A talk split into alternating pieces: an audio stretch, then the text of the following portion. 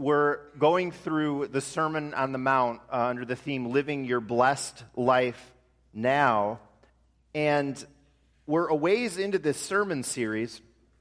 I don't want to quite say that it's all been introduction up until now, but this Sunday is when it's really starting to kick in, in the sense that we're up to the parts where Jesus is, is preaching on, on certain parts of the Christian life, uh, starting with the sixth commandment, as, as you'll see. And then all the other sections are all, all different, very practical words for our lives, uh, beginning Matthew 5, beginning at verse 21. This is God's holy and infallible word. This is Jesus continuing to speak in this sermon. You have heard that it was said to the people long ago, Do not murder, and anyone who murders will be subject to judgment. But I tell you that anyone who is angry with his brother will be subject to judgment. Again, anyone who says to his brother, Raca, is answerable to the Sanhedrin. But anyone who says, You fool, will be in danger of the fire of hell. Therefore, if you are offering your gift at the altar, and there remember that your brother has something against you, leave your gift there in front of the altar. First, go and be reconciled to your brother, then come and offer your gift. Settle matters quickly with your adversary who is taking you to court. Do it while you are still with him on the way or he may hand you over to the judge, and the judge may hand you over to the officer, and you will be thrown into prison. I tell you the truth, you will not get out until you have paid the last penny. It's God's word for us this morning. Four ways to affirm life from our text. Four ways to affirm life. As Christians, we talk about being pro life. We affirm life, and there are all sorts of implications to that. We want the horror of abortion to end. We want to affirm adoption in our world of kids who need homes. We respect the elderly, the hungry, the poor. All of life is sacred. There's a theological basis for affirming life, which is just another way of saying this is all rooted in God. Theo in theological means God, and God is the Lord of life. He created all things in the beginning. Mankind fell into sin. God's judgment against sin is death. In our sinning day by day, each one of us is responsible for the death that has come. God sent Jesus to die so that he might give us life. Through God's electing love in Jesus, he affirms our life as his people and he grants us eternal life. And so we are people of life. We affirm life for others in this world, especially for the least of these. We point people everywhere to the Lord of life. We invite others to get off the road of death and to enter the pathway and the blessing of life in Jesus. The sixth commandment is the heart of God's direction in all of this, in terms of life. In the Old Testament, we read it, it's do not murder. In our verses, Jesus is telling us what this commandment is all about. Having been brought from death to life through his finished work, Jesus is showing his people, you and me today, how to be people of life, what it involves. Four ways this morning to affirm life.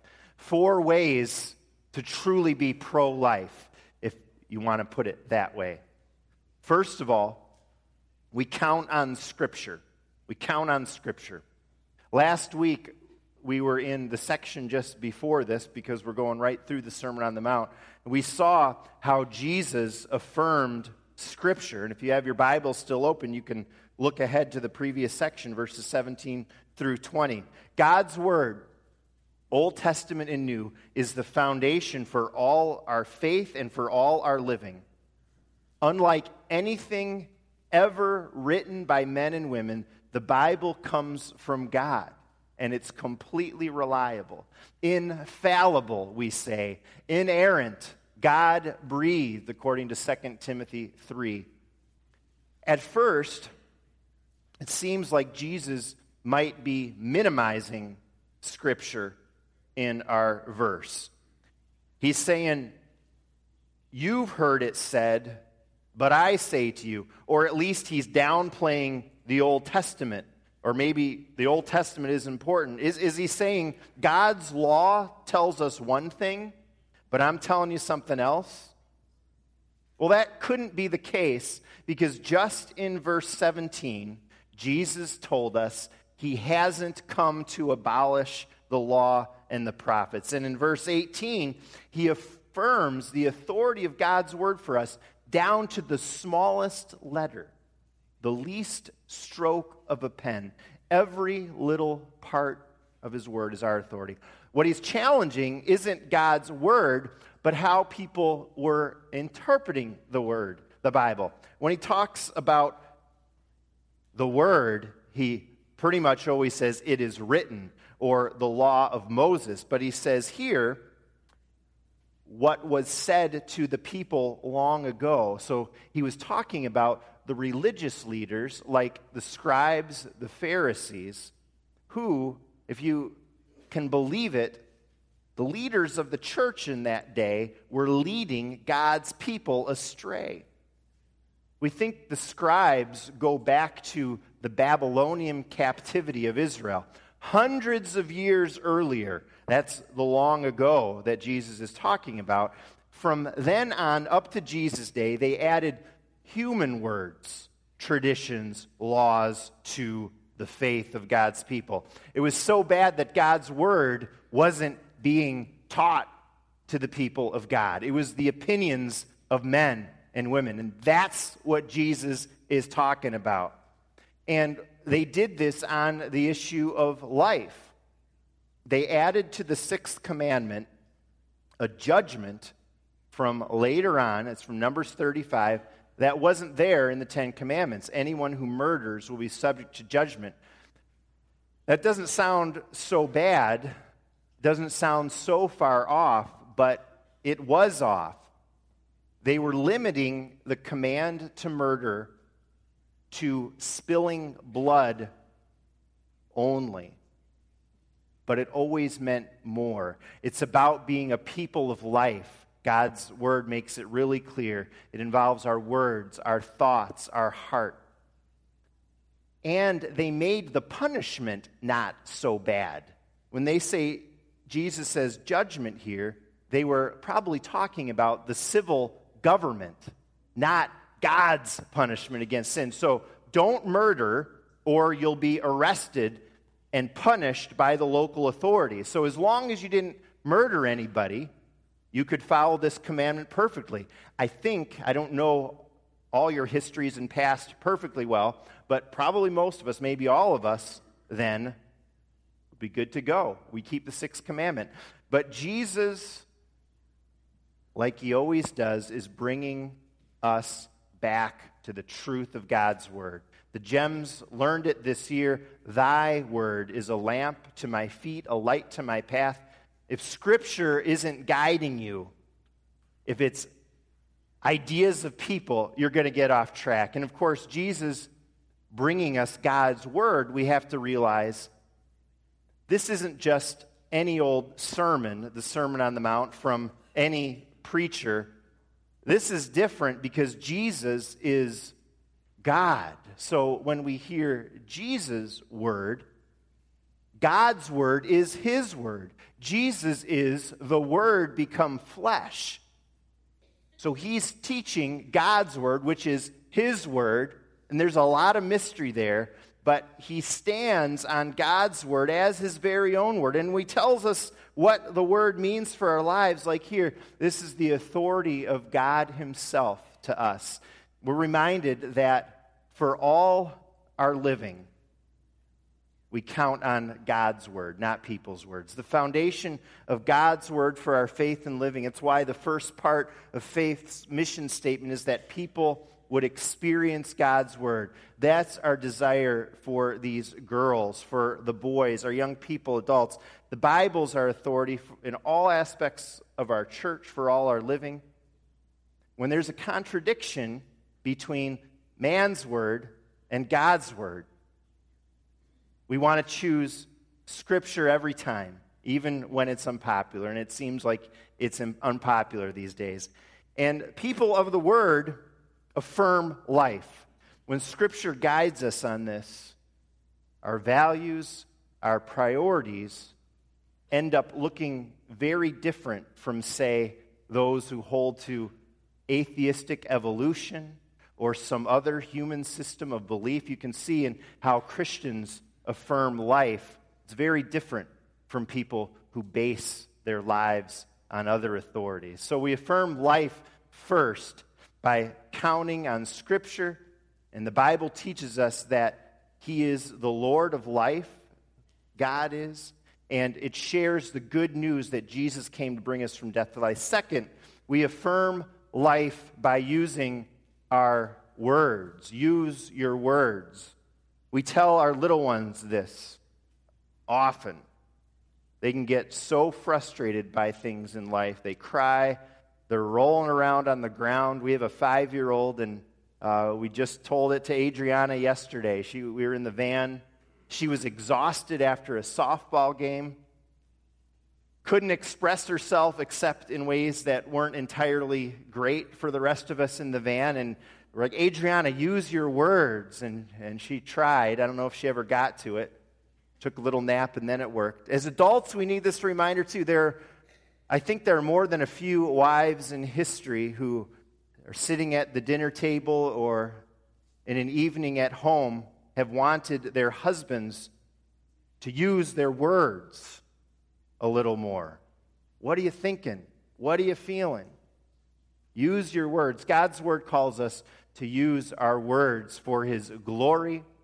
Jesus shows us how our words can break the sixth commandment, and our words can fail to be life affirming. There's an old movie, maybe, I think a lot of people have seen it. I never saw it, I only know the title. It's called Mean Girls. Have you ever heard of that movie, girls? I don't recommend it, even though I haven't seen it. Just the title tells me. Don't recommend it. Now, our gems, I'm here on Wednesday nights leading worship, and I know for sure that our gems aren't mean girls.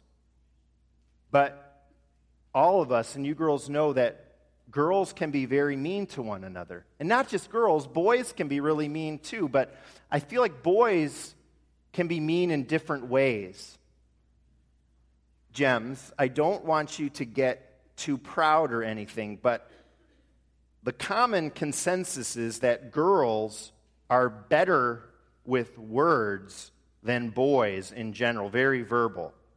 So you're, you're good with words on average, but responsibility comes with that. We can use our words to really, really hurt those around us, right, girls? But we can also use this wonderful gift of God for good. Jesus gives us two types of words not to use. We don't know 100% what these words meant, but we have a good idea. Raca was insulting someone's intelligence, like calling someone an idiot.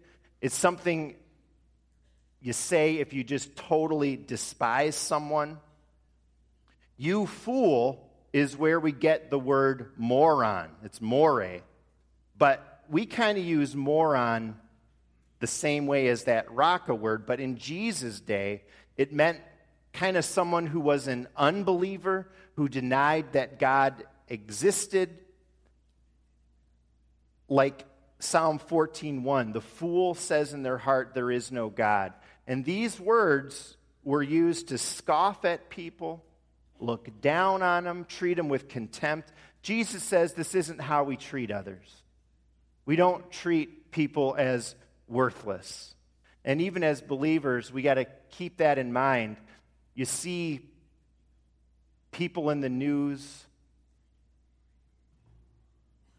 people using drugs, committing crimes, in poverty, and, and we have a real tendency to, to kind of look with contempt on that. Well, what idiots, what fools.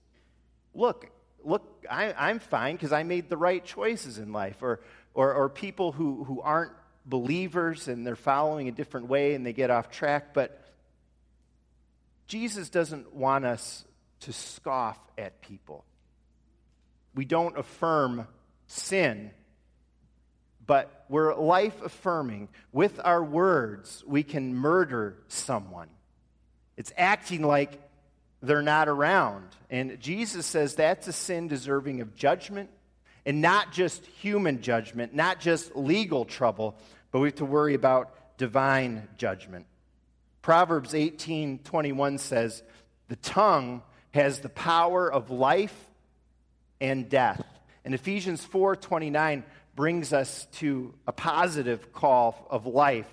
It says, "Do not let any unwholesome talk come out of your mouths, but only what is helpful for building others up according to their needs, that it could benefit those who are listening."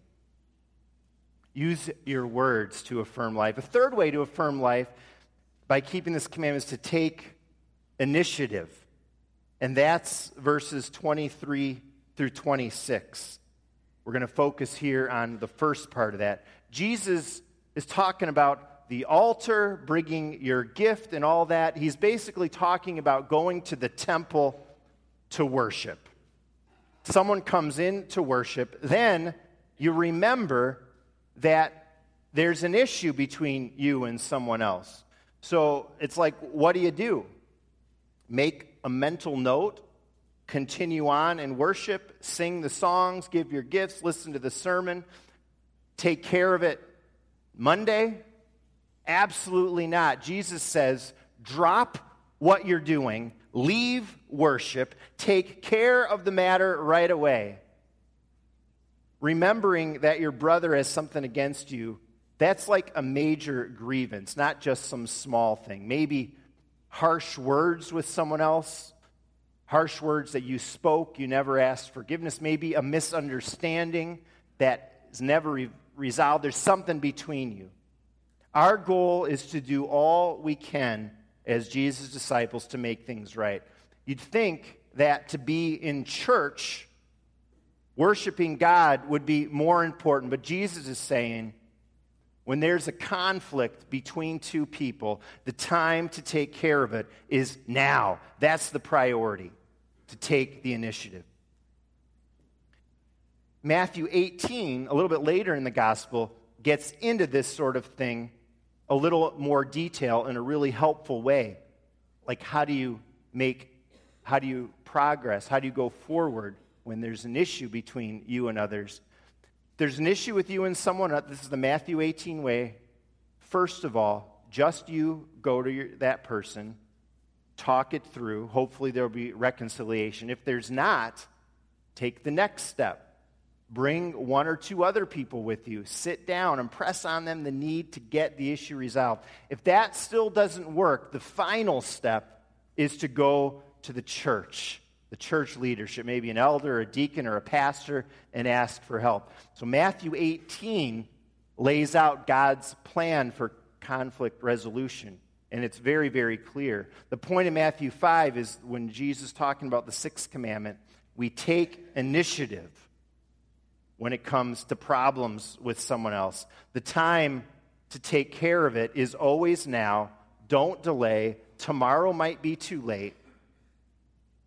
If you think about being pro life and affirming life, obviously the devil does not want that. The devil is pro death.